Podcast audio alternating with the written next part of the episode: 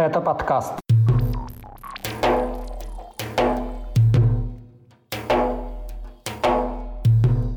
Последствия мятежа Пригожина на юге России, Путин в Дагестане и новые жалобы семей мобилизованных. Об этом и не только в 138-м выпуске подкаста «Кавказ. Реалии». Его проведу я, Иван Мартыненко. Привет. Поставьте лайк, и мы начинаем.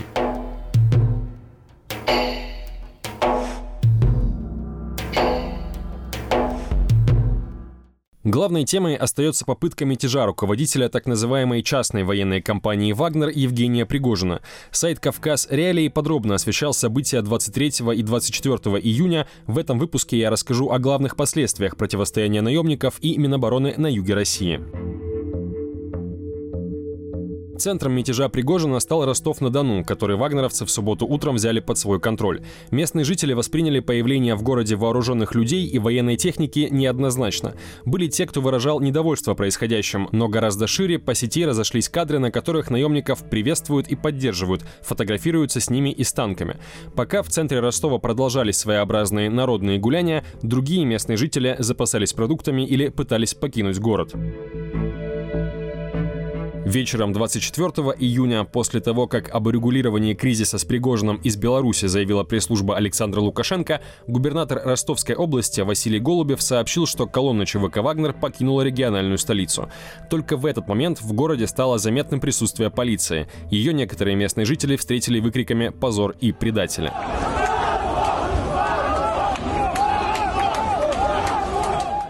Таким образом, главным политическим последствием мятежа Пригожина стал удар по авторитету силового блока и дееспособности режима президента Владимира Путина. Еще 24 июня, по данным наших источников, сотрудникам ростовских правоохранительных органов приказали не появляться на рабочих местах и запретили перемещаться по городу. Однако это не помешало силовикам из региона через три дня, 27 июня, присутствовать на Соборной площади в Кремле, когда Путин благодарил правоохранителей и военных за якобы выполнение профессионального долга. Реакция большинства руководителей регионов Юга России и Северного Кавказа в день мятежа ограничилась призывами к спокойствию и программными заявлениями в поддержку президента. На этом фоне выделился только глава Чечни Рамзан Кадыров. Подчиненные ему военизированные подразделения 24 июня были замечены на пути в захваченный вагнеровцами Ростов-на-Дону.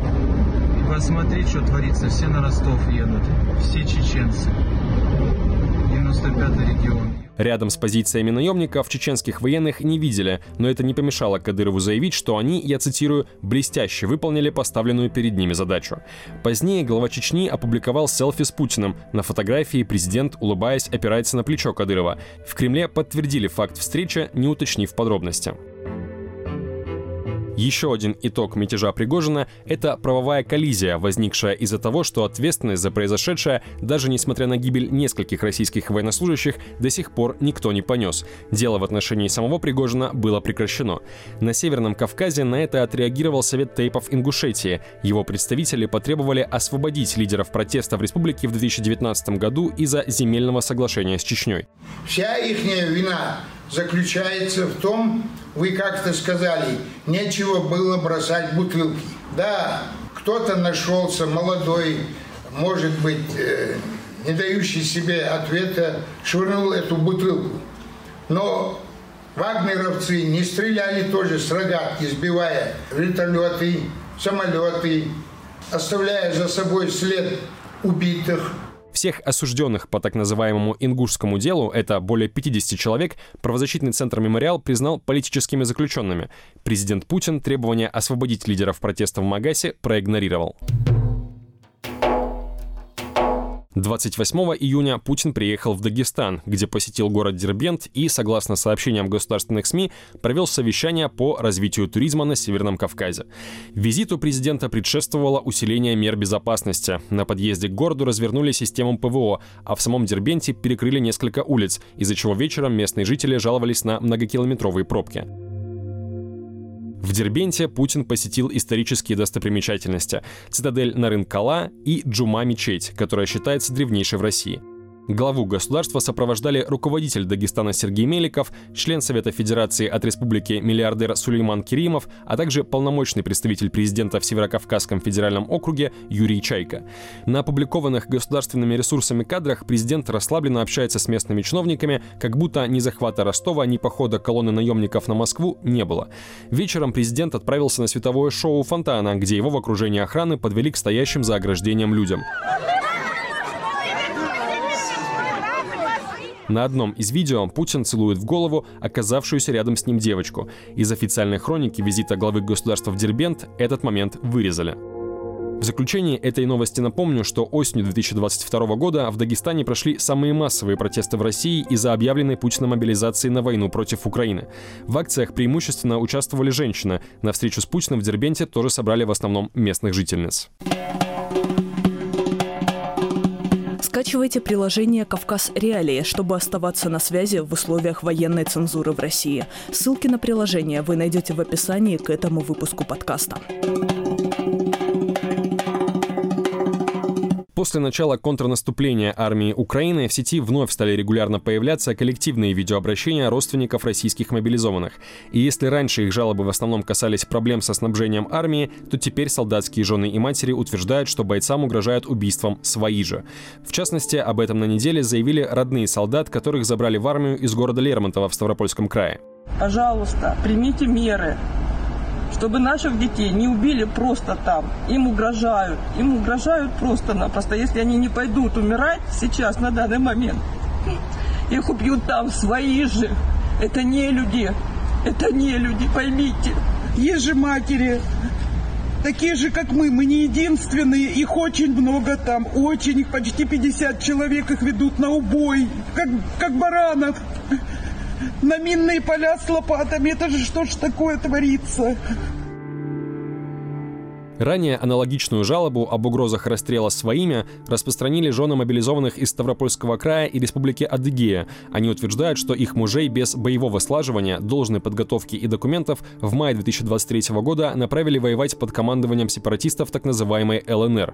Официально бойцы числятся уволенными из армии и поэтому не получают обещанные выплаты, хотя находятся на линии соприкосновения. Чтобы получить ответы от армейского командования, жены мобилизованных в середине июня приехали в Новочеркасск Ростовской Московской области, но там их не приняли. Тогда они записали обращение к президенту Владимиру Путину. Жалоба осталась без ответа. Командование в лице местных ополченцев батальона ЛНР систематически угрожает расстрелами, обнулением. О еще одной жалобе стало известно 28 июня. Около 50 родственников ставропольских мобилизованных потребовали вернуть бойцов домой. Их жены и матери рассказали, что военные были разбиты под Херсоном после разрушения Каховской гидроэлектростанции, но командиры не признают, что среди солдат есть выжившие. После взрыва Каховской ГЭС их расположение затопило. Затопило все, от обмунирования до боевых комплектов. Парней перевели на другое направление и, не дав отдохнуть, отправили сразу в бой на первую линию. Без рации, обмундирования, поддержки авиации и артиллерии. Уже в первые сутки их разбили. Есть много погибших и раненых. Но есть уцелевшие ребята, которые выходили на связь. После обращения в военную прокуратуру поступили угрозы от командира Ильяса. Помогите разобраться в данной ситуации. Дайте шанс на спасение наших мужей, отцов и братьев. Губернатор Ставропольского края Владимир Владимиров только один раз прокомментировал жалобы. Он заявил, что ситуация на фронте на контроле и, по сути, обвинил родственников мобилизованных во вранье. По словам чиновника, семьи военнослужащих якобы пользуются непроверенной информацией. Какую именно жалобу таким образом прокомментировал Владимиров, он не уточнил. Ирина Гак, адвокат умершего в ростовском спецприемнике активиста Анатолия Березикова, уехала из России. 22 июня у нее дома прошел обыск после возбуждения уголовного дела о доведении до самоубийства. По неподтвержденной информации правоохранители подозревали в преступлении саму юристку, которая рассказала о пытках Березикова сотрудниками Федеральной службы безопасности.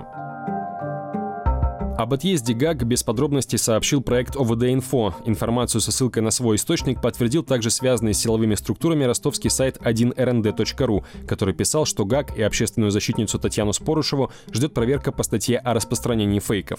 Последняя тоже представляла интересы Березикова в суде до его смерти. Во время обыска к Ирине Гак не пустили адвоката. Причина визита силовиков до сих пор неизвестна. Основанием для оперативных мероприятий у Татьяны Спорышевой стало постановление о проверке по распространению экстремистских призывов. В настоящее время ни Гак, ни Спорышева не выходят на связь. Напомню, активист Анатолий Березиков распространял в Ростове антивоенные листовки. Он умер 14 июня в спецприемнике при невыясненных обстоятельствах. Перед этим он заявлял, что силовики вывозили его за город и пытали электрическим током. Никакой правовой реакции на эти жалобы не последовало. Курейш Картоев, главный подозреваемый в убийстве начальника Центра противодействия экстремизму МВД Ингушетии Ибрагима Эльжеркиева, признался в совершении преступления. Он заявил, что причиной стала кровная месть и объявил ее остальным родственникам Эльжеркиева. Картоев находится в международном розыске. По неподтвержденным данным, он скрывается в Турции. По словам Картоева, признаться его побудил тот факт, что родственники убитого силовика оговаривают в суде невиновных. Известно, что всего по делу арестованы 11 человек, еще двое объявлены в розыск. Картоев обвинил якобы застреленного им бывшего начальника центра Э в убийстве двух последователей влиятельного в Ингушетии религиозного братства баталхаджинцев. Впрочем, никаких доказательств в подтверждение своих слов подозреваемый не привел. Уходит мягко. Мы видели беспредел, который Эль-Джаркию творил в отношении жителей республики, но сидели молча с мыслью «моя хата с краю». Только когда я на сто процентов убедился, что Эль-Джаркиев убил двух человек, я убил его. Пожалел ли я о содеянном? Нет, не пожалел. На жизнь Эльджаркиева в 2019 году покушались дважды. Сначала его машину обстреляли, когда он возвращался из Чечни в Ингушетию. Он остался невредим. В ноябре силовика вместе с его братом застрелили в Москве. Обвиняемые в убийстве заявляли о пытках током, избиениях и угрозах родственникам. Правоохранительные органы Ингушетии признания и новые угрозы Картоева пока не прокомментировали. С 2020 года главой Республиканского центра противодействия экстремизму является родной брат убитого Эльджаркиева Ислам. На этом у меня все. Вы слушали 138 выпуск еженедельного подкаста «Кавказ. Реалии о главных событиях на Северном Кавказе и Юге России». Если вы хотите нас поддержать, подпишитесь, поставьте лайк и напишите комментарий там, где вы нас слушаете. С вами был Иван Мартыненко. Пока.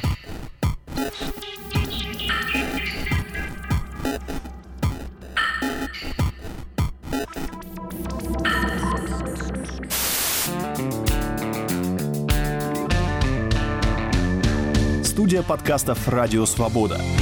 Человек имеет право. Время свободы. Американские вопросы. Кавказ подкаст. Атлас мира. Цитаты свободы.